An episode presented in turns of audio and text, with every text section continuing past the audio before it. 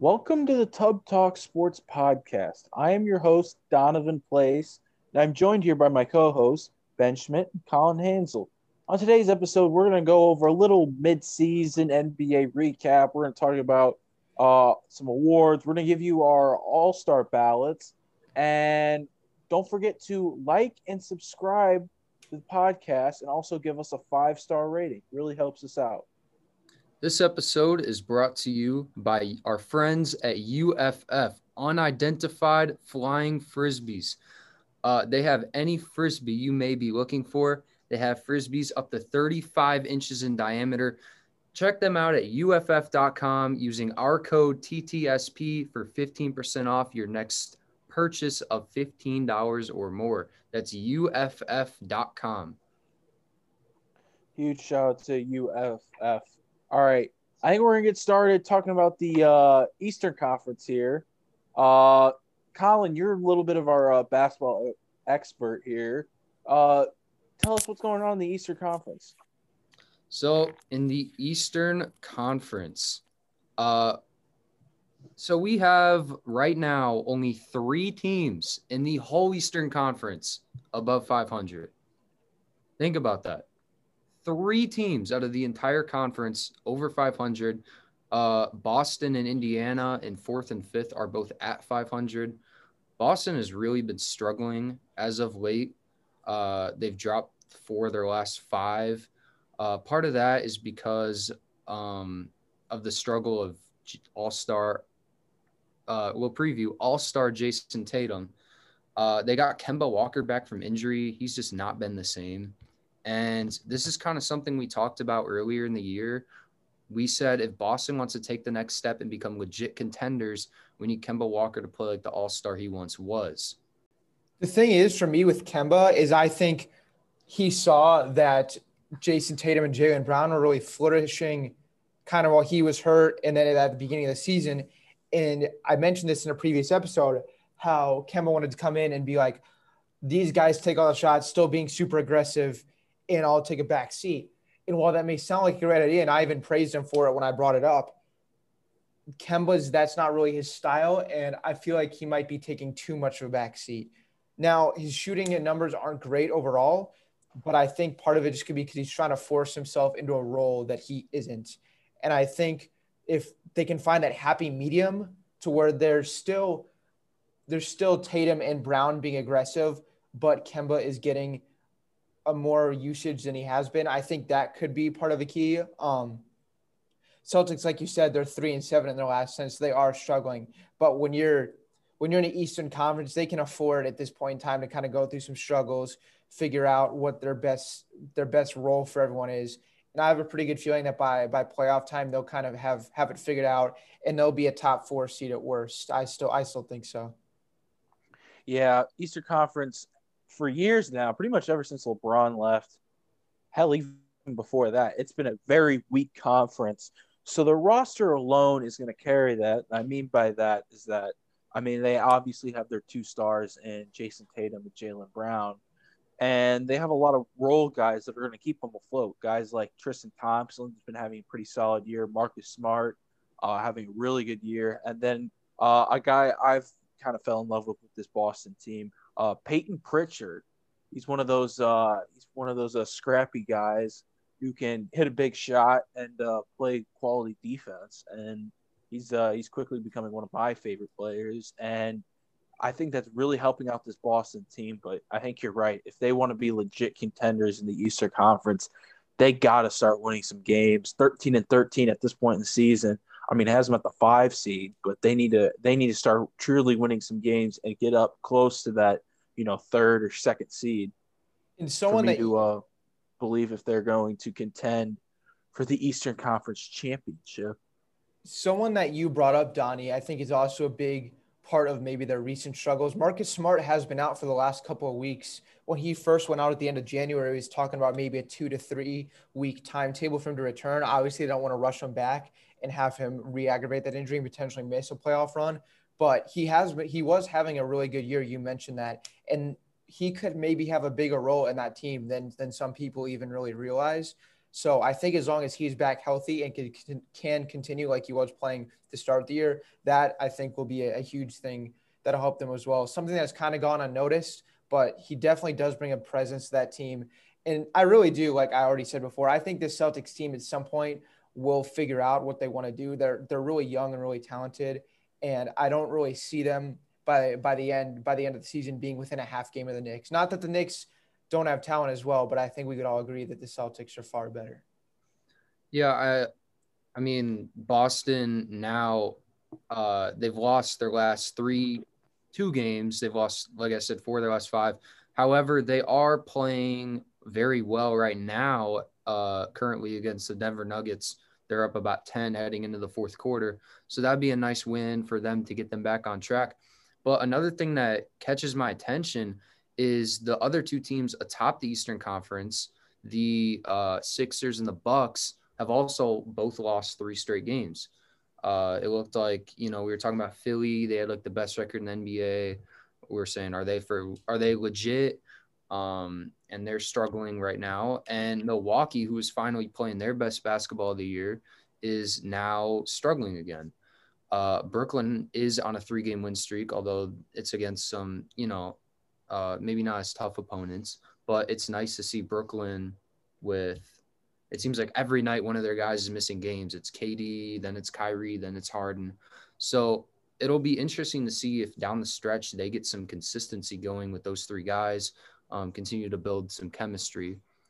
Uh, so it seems to me now that we have like four legit contenders in the East, if you include Boston in that. Uh, we know Brooklyn's contenders because of their star power. We know Milwaukee's contenders because of Giannis, um, their three point shooting, their defense, Middleton. And it appears that Philly is also a legit contender because of Embiid, uh, Simmons, you know, those other nice players they have, Tobias Harris, Seth Curry. Uh, and I think Boston's a legit contender too. One of my uh, one of one of my people down the hall, he's a Celtics fan. And I caught him in the hallway the other day, and he was he was talking about him, and I'm I, I told him they're going to get back on track. I think they're too talented. Uh, they're also still a younger team, so I think Tatum and Brown and those guys will. Uh, I think they'll figure out how to get this team back on track. I want I want to ask you guys though, what do you think has been the biggest surprise as far as the Eastern Conference goes so far? Is it um, the struggle of Miami? Is it the good play of a team like New York or Charlotte? For me, it's honestly not. It's not the surprise of Miami because one, I feel like they have been dealing with a decent amount of like lineup rotation. I feel like they're never all on the floor at the same time, especially earlier on in the season. There was a lot of guys moving in and out all the time. I think some of the younger teams like the Knicks or even the Hornets too. The Hornets with LaMelo moving into the starting lineup, he's been great. And Earl Gordon Hayward's not a young piece, but he's been a good pickup for them. Teams like the Hornets and the Knicks, I really think they've been been a surprise. No, obviously, I don't think they'd have these records over in the Western Conference, but I like New York with Julius Randle. He's been playing great. We've seen some flashes out of RJ Barrett, and then um, New York just went and got Derrick Rose. Now, Derrick Rose isn't their future point guard, but he definitely can pass along some knowledge. They have some younger guards, and I feel like everyone who, when they've got him, mentioned that he could be a mentor. But it really is true. He could definitely offer some stuff to those young guards. So that's really my surprise is that we've seen these young teams take the next step because even though they're hovering around 500, when you're so young, just to be competitive, and even though you may not always win, to be competitive like that is a huge step in the right direction. Because the worst thing is when you're just always under 500 and you're never in close games. That's the position no franchise ever wants to be in. So as much as I didn't see really teams like the Raptors or the Heat struggling like this, I think I'm more surprised um, how quickly. I guess I shouldn't say quickly because the Knicks have been struggling for what feels like forever. I just didn't see them being at a 500 role at this point in the season so far, or even the Hornets either. I liked LaMelo coming into the year, but I didn't think that they'd be around 500 either. Yeah, for me, the biggest surprise at the Eastern Conference is that we just have not seen one team really pull away yet. I mean, at the beginning of the year, Philly got off to a really good start. Uh, they're now struggling a little bit. We saw uh, Milwaukee; they got off to a pretty good start. They're also struggling. I mean, after the Nets got Harden, I think a lot of us expected them to kind of go on a run. They just have not been able to defend anyone at all. Um, so, I mean, my thing with the Eastern Conference is uh, you look at the top five seeds. Honestly, I can see any of them winning the Eastern Conference at this point. There isn't one clear cut runaway. Now, depending on where Andre Drummond goes, um, that could be a big thing. If he does go to Brooklyn, I think they're kind of the clear cut favorites to win it. But there's just there is not just a clear cut team, and you could see a team you know that's outside of that top five. Maybe like the Raptors get hot, maybe the Knicks, um, maybe the Heat get hot. You know, maybe get up to like a six or a five seed, maybe even a four seed at that point, and try and you know, sneak their way into the Eastern Conference Finals. But for me, there just is not that runaway favorite that I can clear cut say is going to win the uh going to win the East. Yeah, I agree with you. I keep going back and forth on. For me, it's been more between Milwaukee and Brooklyn. Um, as much as people like to say, or it's the offense in today's game, especially in the regular season, is just out of this world. I mean, we're seeing higher scores than we've ever seen before, but this is still a defense wins championship type league. You look at the past champions every single year, it's a team that is pretty much near elite defensively. Um, that Lakers team last year is number one in defense this year. Uh, that Toronto team, uh, you could say Golden State was the best team that season, but Toronto played some really great defense. And all those Golden State teams uh, very talented defensively. So it's hard for me to look at this Brooklyn team and uh, be confident in picking them to win a championship um, because they don't play much defense at all. They're one of the worst in NBA history right now. Uh, and as far as Milwaukee goes, it's like their offense has been maybe the best, one of the best in basketball this year. And, you know, they defend pretty well. They have Giannis uh, last year's Defensive Player of the Year, but they folded in the playoffs. And the year before that, uh, Giannis didn't play to the level of Kawhi Leonard. So, can I really trust them in the playoffs? That's my big concern with them. And uh, Philly, I mean, they got close. They took that one Toronto team to seven when they had Kawhi Leonard. But I mean, I can I trust Embiid in the playoffs? I don't know. So I agree. Lots of questions surrounding the Eastern Conference. Uh, and right now it's it's so weird. You have the Knicks at a six seed. You have the Hornets at a seven seed. Uh, Toronto finally just got back into the eight seed, and they're still three games under 500. So you could definitely see some surprise teams sneaking in. And I think the the big thing with the Knicks' success this year has been Tom Thibodeau, former Bulls coach. Uh, I mean, he's made them a very good defensive-minded team. They've been playing. I think they're top three in defensive defensive efficiency this year. So uh, their success is not surprising to me in that matter. Uh, Julius Randle's been playing great. RJ Barrett's taken a nice step, and they have some other good young pieces that they can work around. Uh, how about we direct our attention to the Western Conference? Uh, it's it's been pretty crazy this year. A lot of good teams, and there's some surprising, a couple surprising teams that aren't in playoff spots right now, like the Dallas Mavericks that we thought would be in a spot. Uh, I'm going to ask you the same question. What's been the biggest surprise to you guys in the West? So for me, when I'm looking at the Western Conference, I feel like a popular pick here would be this the fact that the Utah Jazz are in first place, best record in the NBA at 23 and 5. However, whoever remembers back to our NBA season preview episode, preview episode, I had the Jazz as a elite team top in the NBA. I thought they would take a step forward this year, and they have. So honestly, I, I kind of thought this would be coming anyway. Not that I had them as the number one seed, but I thought the Jazz would have a really good season especially I think I mentioned Jordan Clarkson. He has been outstanding for them. So that's not my surprise. My surprise is actually kind of the opposite of what I mentioned with the Eastern Conference. Teams who I didn't think would take a step forward in the Eastern Conference. I thought it'd be the opposite, and there would be some that would in the Western Conference, and that hasn't happened. A couple I want to look at specifically the Pelicans, who we look at their roster. I don't know how they haven't taken more of a step forward. You have Lonzo, who isn't even one of their top players because Brandon Ingram and Zion Williamson are. And yet they're still sitting here today at 11 15. I know they're five and five in their last 10, so that's slightly better from how they started the season. But I thought this could be a team right around the eight seed. And so far, they're not playing like that. And then the other team at seven and 20, I thought the Timberwolves would at least be more competitive, and they are not. I know they've had guys miss time. KAT has missed a lot of games, and now D'Angelo Russell is going to be out for a long period of time with, uh, I believe, a knee injury. But I just thought the Timberwolves would take a step forward this year. I didn't necessarily think they'd be like a playoff contender, but they're just not good at all. Anthony Edward has definitely shown flashes, but Timberwolves are three and seven in their last 10. It seems like when they get into the fourth quarter with a lead, it's just impossible for them to close out games, kind of like the Atlanta Falcons, the NFL. But those are teams like um, even Kings you could throw in there, they're 12 and 15. I thought some of these younger teams would take the next step forward to competing for the last playoff spot, and they haven't done that. Meanwhile, we've seen teams with the Eastern Conference, they have been the ones at least taking the next step my biggest surprise in the Western Conference is actually a team that didn't make the playoffs last year. Right now is in the thick of things. Right now, it is the San Antonio Spurs. I thought the Spurs were. I mean, they went on that incredible run. I think they made the playoffs for like 20 straight years under Popovich, something crazy like that.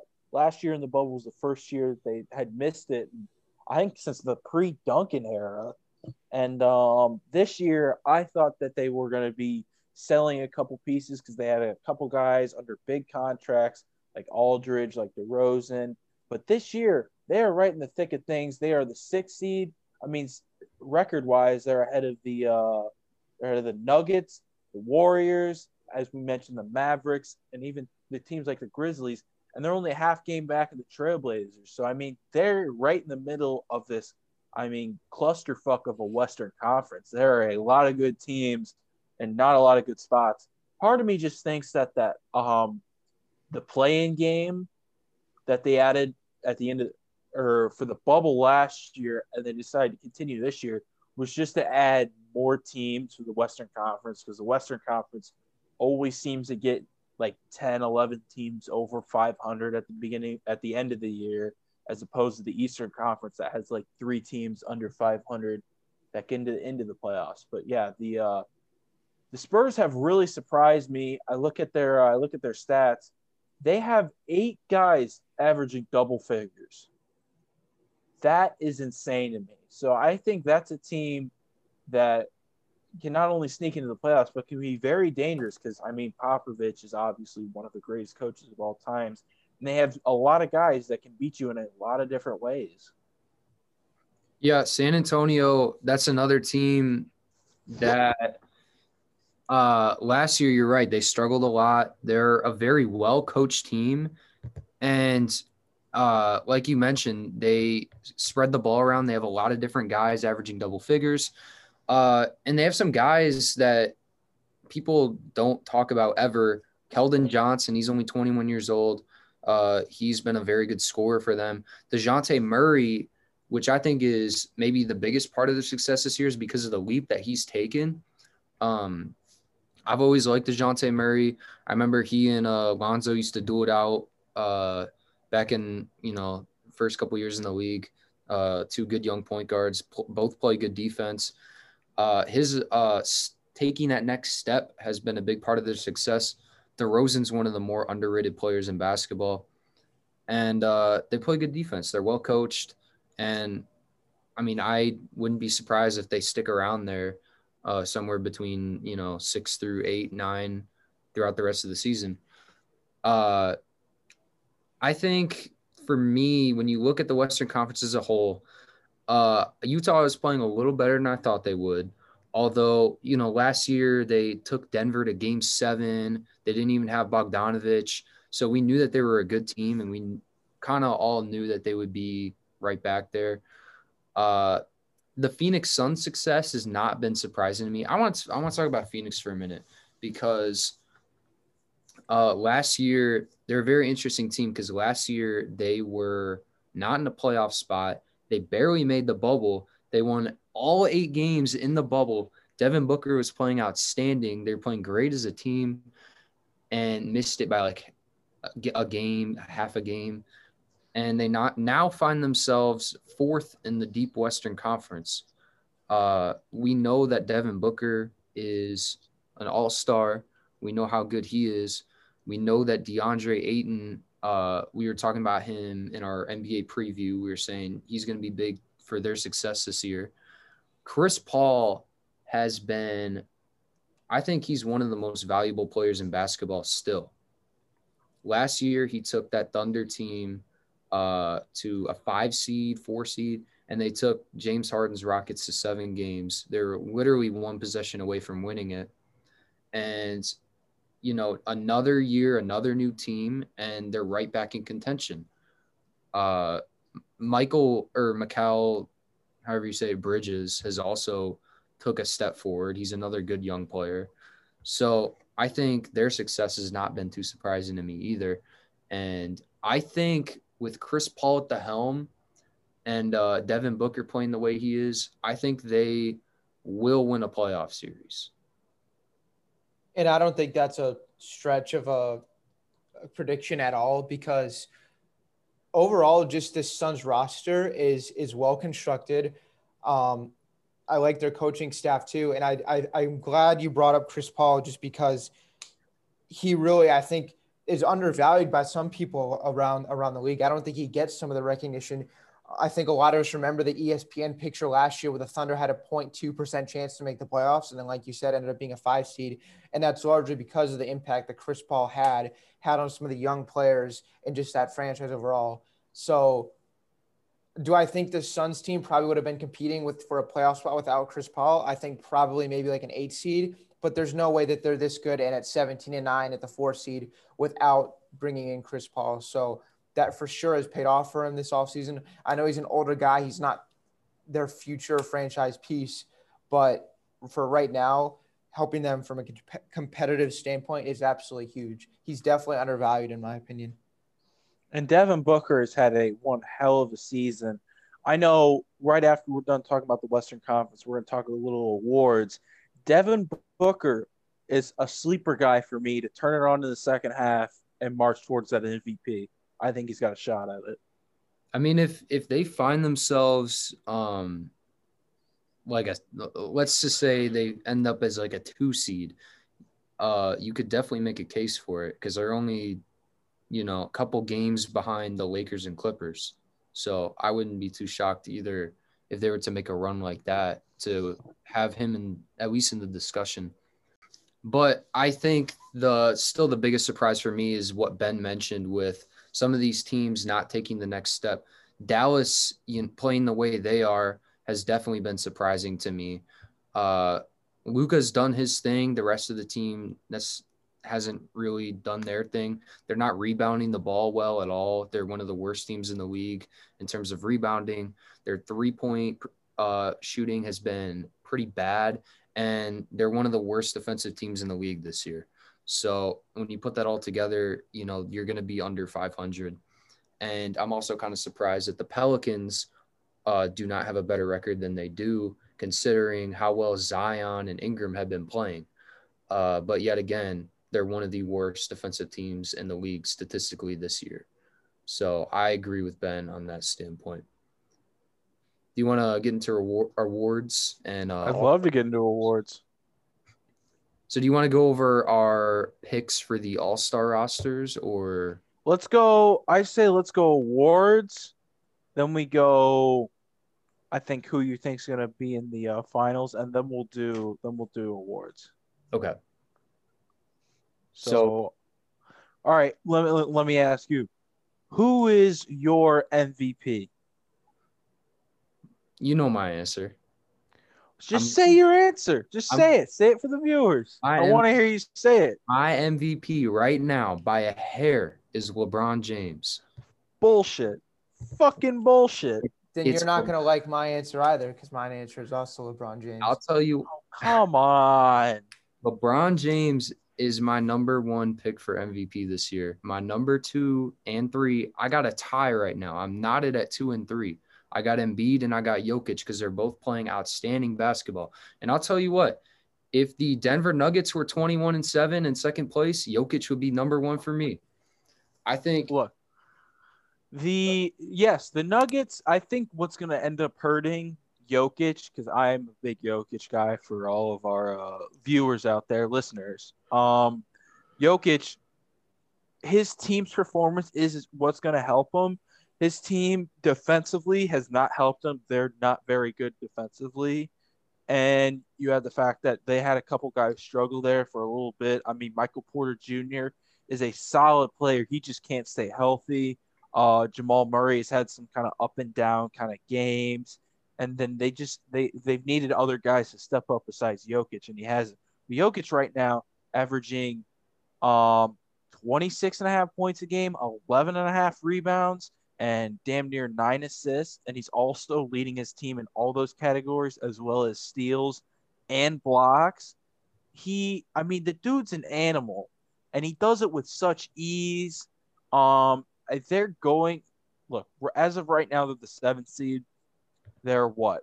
They're two games outside of the four seed, and then to get them into the third seed, they're another three games after that. So they're about they're about seven games roughly. I'm probably doing my math wrong there. No, they're five games. Five games. Five games out of being a top three seed in the West, which isn't that far fetched. This team is very capable of getting on a run.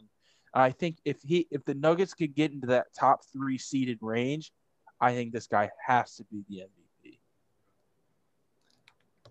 I am going with LeBron James because he is proving yet again that he is the best player in basketball. Uh, the Lakers are the number two seed in the West right now. They're about a game back of the Utah Jazz. And you know what? I can talk all day about LeBron's offense. I could talk about how he's the best passer in the league. I could talk about how he's the best playmaker in the league. I could talk about how he's shooting, I think, a career best from three this season. Uh, he's hitting threes better than he ever has in his career. But I could also talk about how he's one of the best defensive players in basketball right now. LeBron has played exceptional defense this year. He did last year too, but it went unnoticed because it doesn't fit the narrative. And he is leading right now. You talk about, you guys talk about Anthony Davis. He's an incredible defender. But I mean, you guys have noticed it. The media has noticed it. Anthony Davis has not been playing at the level that he was in the playoffs last year. He seems a little maybe tired, maybe a little out of shape. He has not, uh, I think, put put forth full effort out on the court. He has not put it all out on the court. LeBron James has. He's played every single game this season. He's top five in the NBA in minutes, and he is leading the number one defense in the league. So, by that, right now, I think LeBron is the most valuable player. Yeah, I'm also, I already mentioned, but I'm also going with LeBron. A lot of the re- same reasons as what Colin already mentioned. I think the fact that he's playing so many minutes a game on such short of an offseason shows how incredibly gifted that guy is athletically. And when you average 25 and a half, eight and eight for a top team in the NBA, as good as both Embiid and Jokic have been, I think Lakers potentially being a one or two seed and probably a better record than the number one seed in the East. I think the whole record thing is going to help his case as well. So, I mean, like I said, a lot of a lot of the things in my argument for him, Colin already mentioned. I just think the dude is having an unreal season. But if by any chance the Lakers start to cruise towards the top seed in the second half, and maybe they want to ensure that LeBron is at full speed for the playoffs, I don't know if LeBron would let that happen. But if they do, and then there's teams like Philly or the Nuggets playing more meaningful games, and Jokic and Embiid are putting up huge stats. There's definitely definitely room for those two to jump into it, jump into that that top spot. I just think it'll be hard for for um for for guys at that position to win the award. And I think you have the fact that Anthony Davis now he's going to be out a couple weeks. Mm-hmm. And I know Colin, you're more familiar with the Lakers' upcoming schedule than I am. I know they have a pretty tough schedule coming up. Can they you do. list some of their games? Yeah, you got uh, Brooklyn coming up on Thursday. I'm not looking forward to that one because if the Lakers lose, Twitter's going to be on a frenzy. Uh, you got they play at Utah next week. Uh, Portland, Golden State, Phoenix. It's it's a lot of tough games, unfortunately, that Anthony Davis is going to miss. Yeah, so they have a couple. They have a lot of tough games, and a lot of those teams are in the Western Conference. Teams that are all playoff teams as of right now that you listed. If the Lakers, without AD in the next three weeks, if they fall from a two to maybe like a four or five, is that going to then hurt LeBron's play or uh, MVP stock? Oh yeah, for sure, for sure. And then that will give guys like Jokic, um, Embiid, and even guys that I also wanted to bring up, guys that I think can very easily turn it on in the second half and then go for that MVP. I think Devin Booker is one of them, and Donovan Mitchell is another. He's been having a great season, and you add the fact that he has the best team in the league. And what are they? They're like 20 and 1 in their last 21 games, yeah. something crazy like that. They started out the season 4 and 4 and and just since have just gone on an absolute tear. So yeah, yeah they are they, 19 and 1. 19 and 1. There you go. They I mean, if if he can turn it on and having that stretch, I feel like he then becomes the favorite. I, I got I gotta I gotta stop you right there and just uh, throw in one more guy who deserves some recognition. I think Steph Curry, in my opinion, is top five in MVP right now, despite his team uh, being the eighth seed in the West right now. They've been playing better basketball after how poorly they started off the year, and I mean the dude's dropping thirty a game. So give give Steph, you know, he deserves some respect. All right. Um, before we get into the All Star ballots, who is representing each conference in the finals? Come, what does it be like July at that point? June, July, something like that. It's July this year. July. Okay. Who uh who's representing each conference? Colin. I gotta go. Like I mentioned earlier, this is really tough for me. I think I'm gonna go Lakers and Milwaukee still. Um, I think ultimately I gotta go with Milwaukee. Um, like I mentioned, because I think they can really lock up on the defensive end, and uh, I think that is going to ultimately win them a series over Brooklyn, shall they face in the playoffs. Um, the Eastern Conference is still really up in the air for me right now, though. My pick to represent each side, I have Lakers Nets. Now, my pick for the Nets is contingent on them going out and making one more move to acquire some sort of big man defensive presence. There have been rumors now. I don't. They don't have a lot of cap space and capital to go and get one. But if they can, I think that'll vault them into the top. Otherwise, I like your Milwaukee pick. Um, right now, that'd be my Eastern Conference Finals prediction. Sorry, Philly.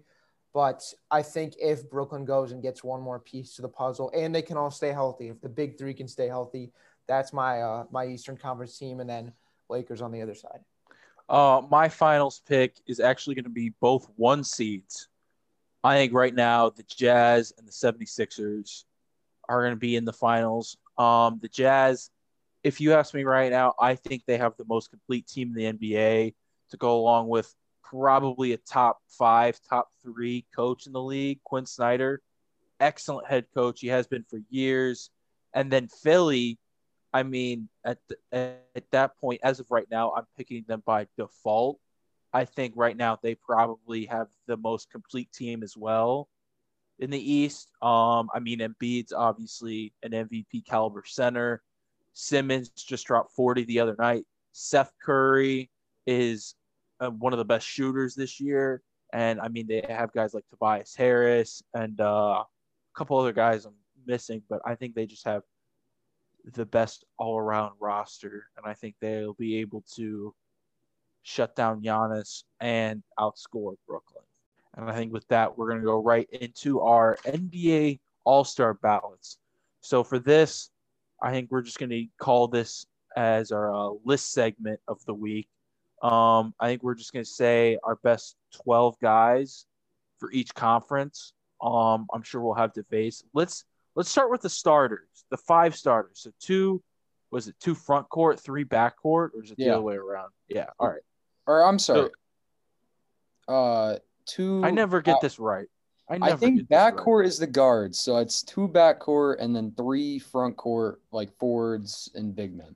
Yeah. Okay, yeah. Well, Yep. just whatever it is. Who in the Western Conference? Let's start with the West this time. Who are your starters, Ben? My starters in the Western Conference, I think four out of five of these are pretty easy. I got Steph as one of my guards, and then my forwards and centers, I got LeBron, Kawhi, and Jokic. And then my fifth and final starter, this is the one that gave me the most trouble. I went back and forth on it, but in a very close one, I picked Luka to be the other guard starting. But it is so close. I honestly could pick either one between Luka and Damian Lillard. They're both playing so well. But I think four out of five of those are pretty obvious choices. And then by a thin, thin margin, going Luka as my other guard. Yeah, I I also went LeBron, Jokic, and Kawhi. And for my guards, I had to go Steph, and I was also between uh Luka and Dame. I ultimately I ultimately went Luka just because I think when you look at the Blazers, I think McCollum is playing almost on the level that Lillard is right now, and they're you know they're kind of close to each other. So I'm gonna go with Luka just because he's been such a standout on his own team. Um, for me, I think I have the same exact ones: Curry, Leonard, Jokic, LeBron. I actually went Lillard mostly because Lillard's team is playing better than Doncic, and Lillard and Doncic have very similar offensive stats so far, and Lillard is actually by far the better defensive player this year. So I think that's why I went with that. Um, let's hear let's hear some of your guys' reserves. So seven reserves. Um, I think a couple of them are obvious. For me, the obvious ones here are Booker, Donovan Mitchell, Chris Paul, Paul George. I think those are like the four obvious ones. And the other three, um, I put Christian Wood, Zion Williamson instead of Anthony Davis. Anthony Davis would obviously be an obvious one here, but he's hurt and he's not going to play, so we decided not to add him. And then I put Brandon Ingram. Those are my seven.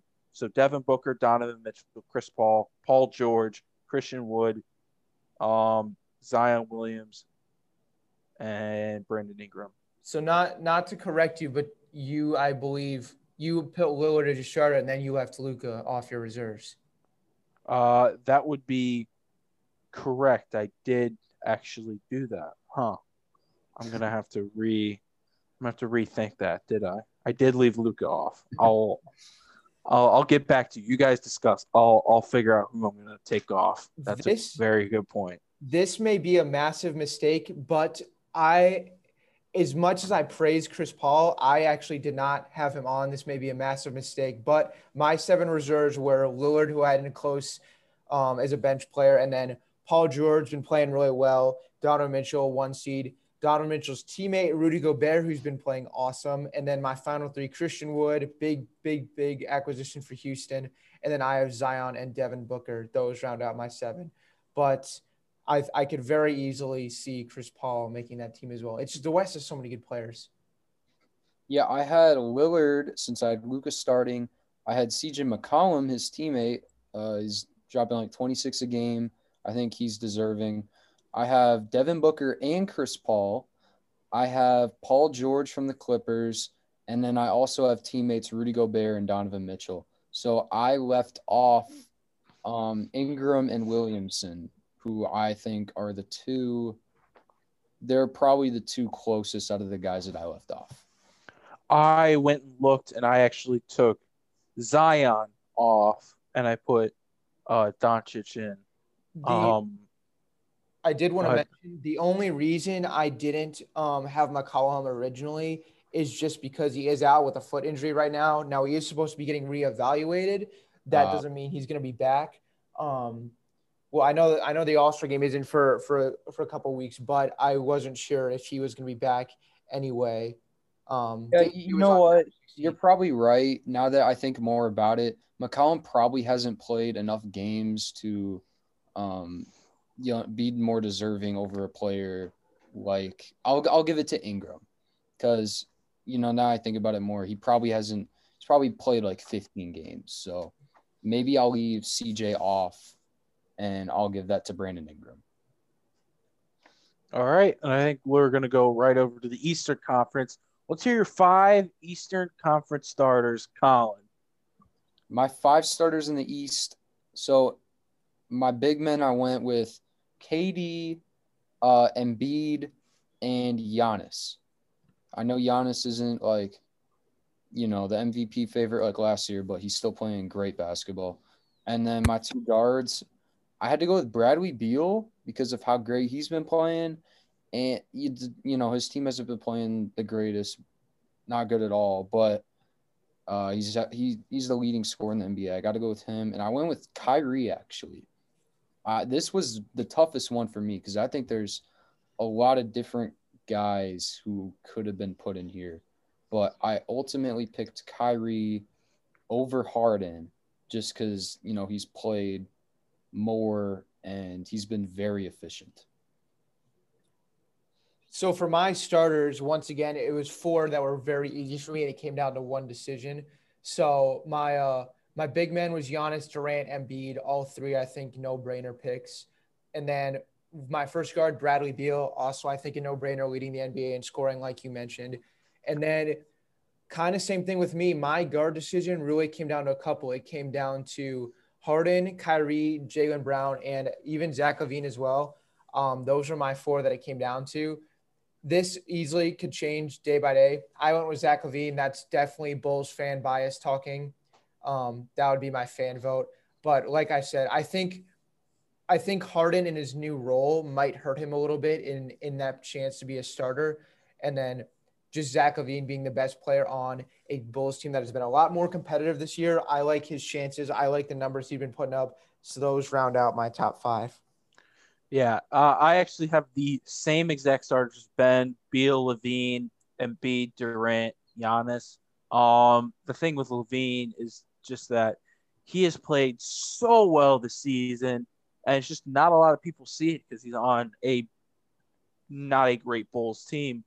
Um, the Bulls, I mean, we could go on and on about their problems, but they really just need a second star. Um, and they're, I mean, they're right there contending in the Eastern Conference. But LaVine has been playing amazing this year. Um, if we go to the reserves, I think a couple of the reserves that are obvious for the Eastern Conference is Jaylen Brown, James Harden, Kyrie Irving, if you didn't have any of those guys starting.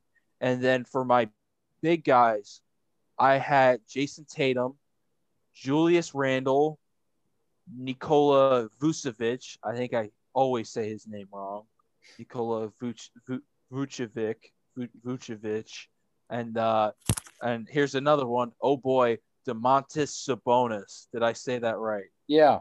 Yep. Yeah. Fucking nailed it. Let's go. Sabonis. Sabonis me and Donovan, just like our starters, have very similar reserves. I thought this one was maybe easier to pick than the Western Conference. The only thing is, um, I ended up going with I took out Vucevic and I had Trae Young in there. I know Trae Young hasn't necessarily been fantastic compared to the trajectory that he was on. I just have him in there. I think based on how the voting works, I think he'll get in. But the other six of them we had the same. I think a big one is Julius Randle. He's been awesome for New York.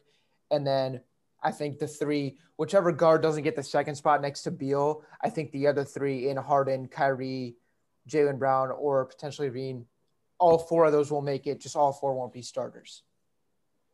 I had uh, James Harden. I remember I had Kyrie starting as my last guard. So I have Harden, I have LaVine, I have Jaylen Brown, I have Jayson Tatum, I also have Nikola Vucevic because I think he deserves some respect on his name. He's one of the most underrated players in the league. He has multiple 40 point games this year, the big man, averaging 24 games, shooting 43% from three. And uh, he makes my list. I also have Randle because, I mean, he's the best player on the Knicks. He's been playing outstanding breakout season. And my last player, did, I don't I don't know if you guys mentioned him. I picked Khris Middleton. Did, did either of you have Middleton?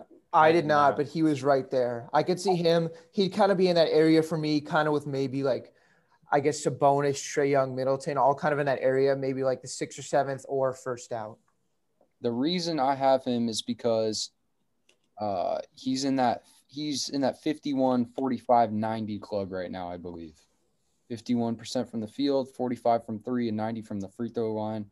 I think if the Milwaukee Bucks are going to make the finals this year, it's going to be because of Khris Middleton. And the not saying he's going to play better than Giannis, but if he exceeds um, what he has been in the past and really plays at that all star level, I think they have a serious chance to make a run this year. All right. And I think that's going to wrap up our uh, all star ballots for our uh, list segment. I think we're going to go right into this week in sports. So, uh, Ben, why don't you tell us what happened this week in El Baseball? All righty. So, we are almost through with this COVID off season, and what looks like a season will hopefully start on time. Pitchers and catchers report tomorrow. That's probably the biggest thing. Um, in general, there's just not a whole lot of news this week besides obviously pitchers and catchers reporting. So another big thing is the Dodgers were able to bring back Justin Turner, their starting third baseman. He had been in some rumors, some talks with potentially the Brewers, who made a pretty good offer, but um, he goes back to LA with a chance to run it back. So by the Dodgers doing that, they are far and away over the luxury tax. Luxury tax, I believe they're far over the 250 million as well, which is more than a couple MLB teams combined. I know a lot of people bring up the Pirates, whose combined cap space for the year is somewhere near um, forty million dollars. So I'm actually looking right Isn't now. that yeah. like just Trevor Bauer's contract? It's just more than the Pittsburgh Pirates team it's- salary. essentially so according to spotrac.com if you look at it the the the least salary cap the cleveland indians right now are at 38 million and then the pirates right after them at uh, 41 million. And then so if you look at the dodgers in total they're at 226 million dollars which is far more than the next team. The next team is the yankees. The yankees are just about 40 million dollars behind i guess 38 36 million dollars behind. So league average right now is 116 million. So Dodgers are over 100 million more. That okay, so I agree that like the Dodgers, you know, that payroll, the Yankees payroll, it's a problem. It's I think it's one of my biggest problems with baseball is it's hard to make the league more fair when you have teams that are able to do that. I think it's also a problem that the Pittsburgh Pirates 40 like come on, that's ridiculous. That's think- I think both ways it's a big problem. I, I agree. I think honestly, if I I'm leaning more toward it's a problem that the lesser teams aren't spending any money. Not that I think that every team should be able to just go out and buy their way to a championship, buy whoever they want. But I just think that the fact that there is four teams under 50 million when there's players making like 35 million plus, so pretty close to that number by themselves alone. I think that's the bigger problem. If you look at league average at 116, all these teams that are underneath that league average, like Cincinnati, Milwaukee, Detroit, Pittsburgh, Baltimore, Cleveland, those are all the small markets, and that's the problem. It's really hard for small markets to succeed. If you go to the top five, it's LA, LA twice actually, the Angels and the Dodgers, and then you have the Yankees, New York Mets at six, and then Boston at seven. So it's all the big markets that can just go out and spend. Um, like I said, though, I don't think that's as big of a problem as the smaller teams just spending virtually no money at all. Yeah. But yeah, that's that's that's honestly the biggest thing in baseball. We're at the point where we might just over the next couple of days just start seeing just minor league invites to spring training. I don't anticipate seeing any big blockbuster deals or signings really left. I think the last of those really came with Trevor Bauer, and then I guess you consider Justin Turner. So right now, all we're hoping is a spring training. I believe the first games are either February 27th or 28th. That's Saturday, Sunday. So, um, yeah, there's there's not a whole lot really to talk about in terms of in terms of baseball up up until spring training starts and just Well, about did you couple did you see who got a spring training invite? I did not. I mean, I probably did, but His second straight year getting a spring training invite. Shout out Tim Tebow. Tim, T- I I actually did see a tweet about it, but it was not a good one. I was like, can the Tim Tebow experiment just end already? Because um, it's for sure an interesting one. College football analyst Tim Tebow takes on the minor leagues, but um, yeah, I mean, like I said, not not a whole lot to talk about. But I was uh, saying we should have just spent the whole section talking about Matt Davidson to the Dodgers. oh yeah, That former too. former uh, All Star relief pitcher for the White Sox and Reds. I believe his his ERA is either right around zero or just above. That and he's capable of hitting 30 homers. Yeah. And, and I mean, there's no way they don't win this championship now. I think Matt Davidson Shohei Ohtani, who? really puts him over the top. Matt Davidson getting a into a platoon role and then just a ring out of it would be awesome. Oh, I do have a question. You just mentioned Ohtani. What's his deal now? Is he done pitching? Is like what what's going on with him? So me, I have no idea, but he, I think he's getting to the point in his career because his big thing in Japan, because I remember there was like there was like reports, there was um, there was like documentaries on this kid growing up where he like he basically said when he gets the pros, he is not gonna go to a team that is gonna allow him to uh play both ways. Um, but he's getting to the point where he, if he wants to actually have a future in this league, he needs to pick one. Because I mean, he's he's been a pretty solid hitter, especially at the DH level.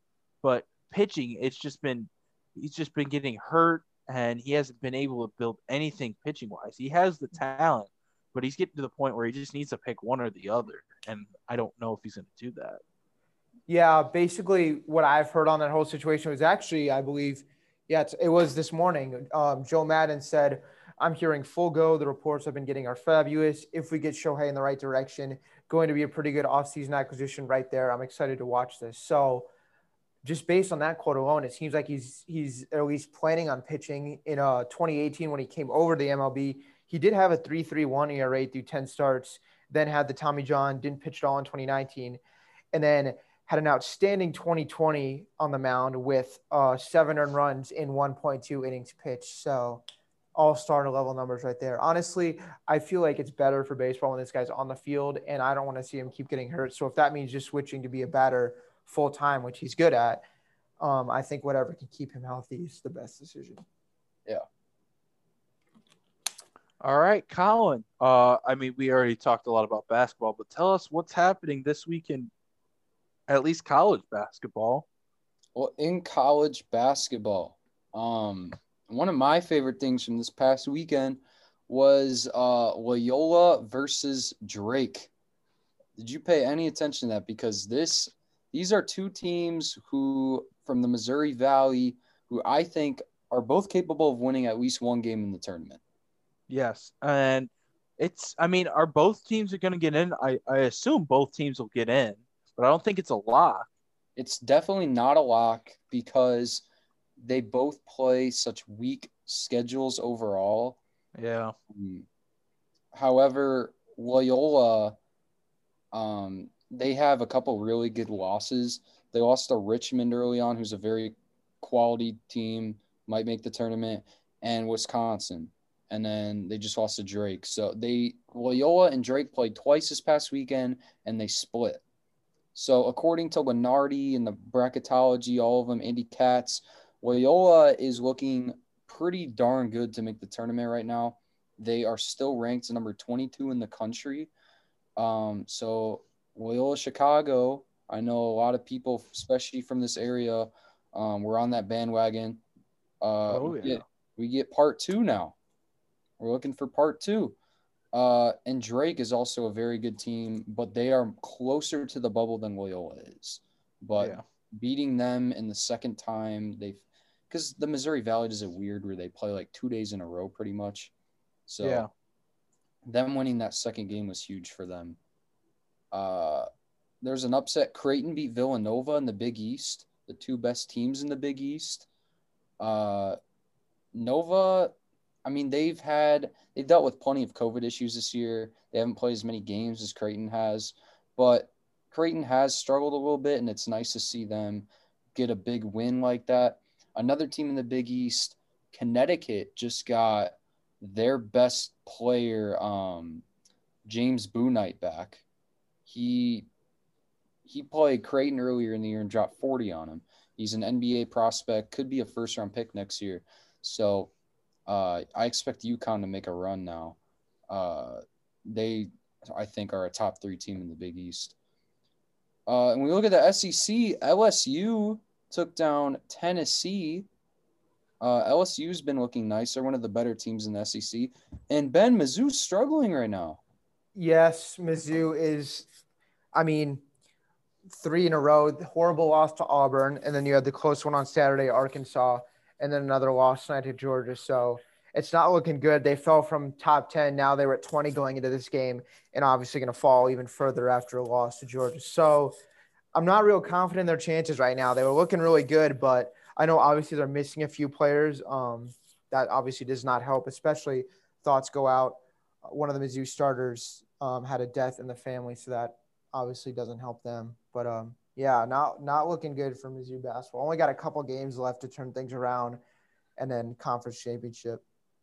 Yeah, definitely plenty of time. Uh, you know, bef- before the whole tournament starts, we are getting so close to selection Sunday. I'm so excited. Cannot uh, wait. Mizzou's, I think they just have to tighten up their defense. I mean, mm-hmm. they're very capable. They have some big wins this year. They have a solid resume. Oh yeah, so, I think I just feel like even though they'll be in close games at some points, when, even when they're in it, I just feel like it, a two point deficit sometimes feels like a 10 point deficit. It's just like there's games where it doesn't feel like they can just hit the shot they need. I don't really know how to explain it, but it's been it's been as of late. It's kind of changed since how how they were to start the year. Yeah. Well, I mean, their wins over Wichita State, Oregon, Illinois early early in the year will certainly uh, still matter when it comes to deciding, even though they have been struggling as of late. Uh, Tennessee just lost to LSU, like I mentioned. So right now, it's looking like Alabama's the best team in the SEC. They are scoring at a very high rate. They just scored like 115 in regulation against like insane. Use Georgia, so that's pretty insane. So they're certainly a threat. Um, we can look at the Big Ten. Michigan just came back from their uh, they paused the program due to COVID, and they had a very tough game to start out at Wisconsin, and they beat them. They had a nice little comeback down double digits, won by a reasonable margin, about eight points. And in the second half, they really turned things on, looked like the normal their normal selves, and doubled Wisconsin's score in the second half. So Michigan still looks like a top three team in the country. And Ohio State, um, Ben, I, I don't know if you follow Ohio State basketball too much. I know you uh, follow them very well in football. They've won six in a row. They've won nine of their last 10 they might they're certainly one of the hottest teams in the country. And it's like it feels like we finally have the Ohio State Michigan rivalry that we've been wanting in football. I think we're finally getting it in basketball, and they play each other uh, this weekend, I believe. Yeah, you're you're you're definitely right about the fact that they've really turned it on. I was looking at um, some bracketology stuff, and there's some some different teams that that have them ending up as one of the four number one seeds while some of the other Big Ten teams have kind of taken a step backward, in particularly Iowa, who started off the season as a top team, they're still not bad right now, but they're not as hot. But yeah, while some of the Big Ten teams have taken a step backwards, Ohio State has grabbed the opportunity to jump up to the top of the conference. We'll see if that if that continues through their matchup with Michigan and then the conference championship. But it's just weird to see them having this much success on the basketball side. Not to call them a football school, but it just seems like a lot of their success comes from more of the football side. Yeah, for sure. Uh, they're certainly playing like a number one seed at the moment. I think um, them and Michigan could beat each other up a little bit and knock at least one of them out. But they both have such a strong strength of schedules. they're probably both going to end up being top two seeds in the tournament. You also look at Illinois, who has won five straight. They have a couple impressive wins against Indiana, Wisconsin, Iowa. And then you also look at Iowa, who, after a two game skid, has really turned things around. They beat a ranked Rutgers team last year, last week. And I was, I was saying the season might be over because they're playing such terrible defense.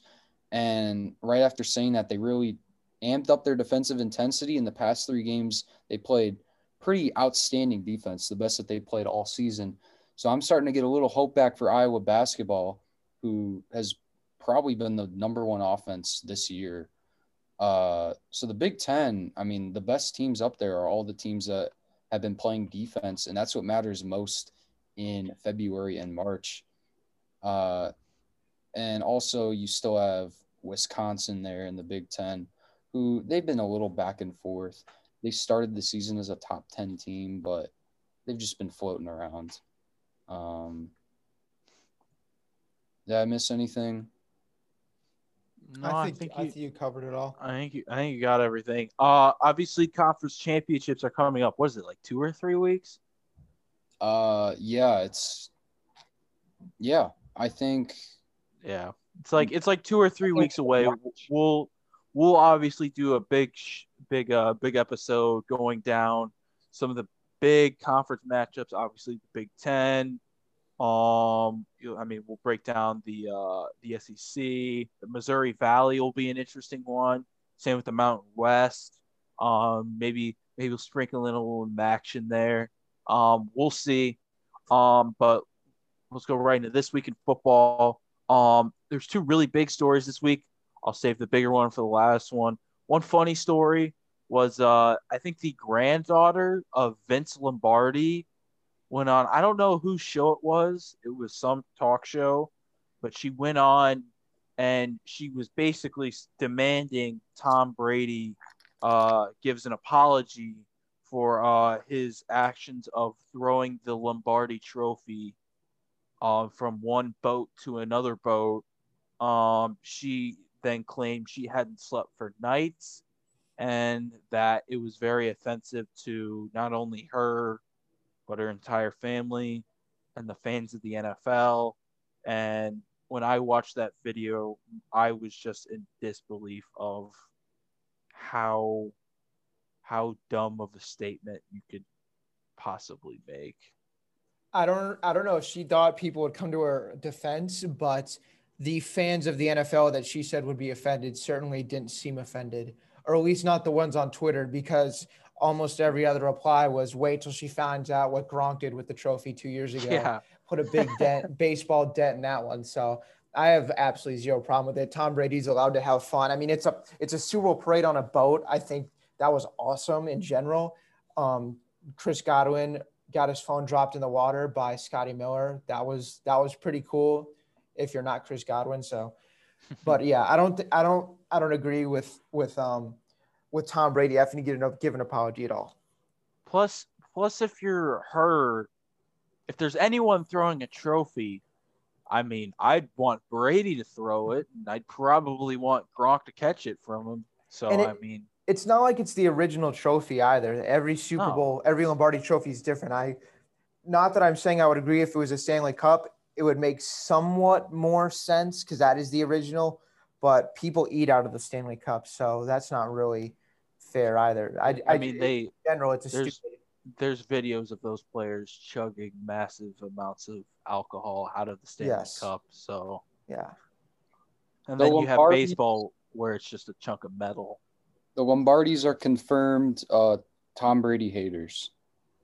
They just they they hate the man for its, his success. They're a different breed. I mean, people forget Vince Lombardi only won one Lombardi trophy. Tom Brady's won seven.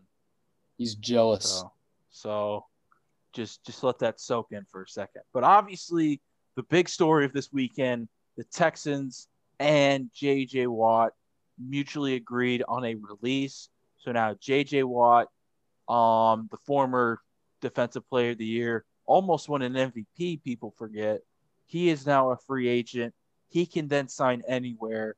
It's reported that he wants somewhere between like 15 to 17 million dollars a year, which is a lot, but you have teams that have multiple connections with him. He he obviously went to Wisconsin, so he has a tie with the Packers. His wife plays soccer for or plays some sport in Chicago. I'm not 100% sure. Um, his two brothers play in Pittsburgh. And then you also have teams like Cleveland that are looking for another pass rusher and that are willing to throw some money. So for JJ Watt, where do you think he'll sign? Roughly for how much? And do you think there's any other teams that can kind of swoop in and maybe get him?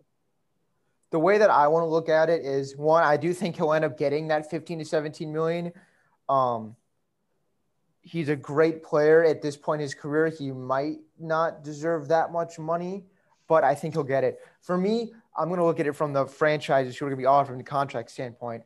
I would one make sure it's more of a short term short term deal if that is possible, if that's something he's willing to accept, because one, he is up there in age and has a large injury history. And I would make sure you're going to pair him with another at least above average to elite defensive lineman as well. We know that Cleveland has one in Myles Garrett. Pittsburgh obviously has great de- defensive pass rushers. I don't think asking 32 year old JJ Watt to win against double teams at, anymore at this point in his career. Obviously, he'll win some of them, but I just think winning every time, or at least at the level he was, I think it's too much to ask. So those would be my big things. Obviously, JJ Watt gets to make the decision, but if I was the teams offering the deal, I would make sure that one, it's not going to screw you over for cap space, and two, that you have another pass rusher to pair him with. That's why I don't think teams like maybe someone who's contending like the Bills would be the smartest move because although they need a pass rusher, I don't think JJ Watt is going to fix all those problems. I would rather maybe get two average pass rushers than a JJ Watt instead. So I do think he ends up going to maybe a team like Cleveland who has Myles Garrett and is going to be desperate, not desperate, but want someone of his services. So I would I would definitely keep an eye out for Cleveland. Yeah, I agree. I can definitely see a place like Cleveland or even Pittsburgh um, um, if they can afford him. Uh, and I think he will get the money, like we were saying, like the 15 to 19, whatever million. Uh, I can definitely see him getting that because you know that when you bring in JJ Watt, you're getting one of the hardest workers in, in, the NFL.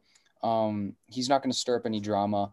He is, you know, he's he's got the right uh, attitude. He's got the right mentality, and I think he's going to want to go to a contender after playing on the four and twelve Texans. So I can definitely see Pittsburgh uh, if he can find a way to play with his brother, or I could see him playing for Cleveland against his brother, um, his biggest rival, uh, a team like Ben mentioned that would love to pair up a guy like him with Myles Garrett. I could also see him going. Another thing that just makes a little too much sense is going back to his uh, hometown ish area, back to Wisconsin, and go to the Packers. Um, another contender who will certainly be one of the favorites in the NFC next year. Um, I think the Packers would also be a good fit for him. So I would put my money on one of those three teams. And for me personally, I'm just, I mean, I think the one thing that's scaring off teams like Ben mentioned, a Buffalo, um, maybe a Minnesota, maybe like a New York Giants, is that kind of $17 million range is what he's asking for. I mean, that's the kind of number you pay like your elite top tier guy, and JJ Watt has been that. I think it's what Ben mentioned the uh, the injury history. He's getting up there in age. Is it a guy you want to build your defense around at age 32? Probably not.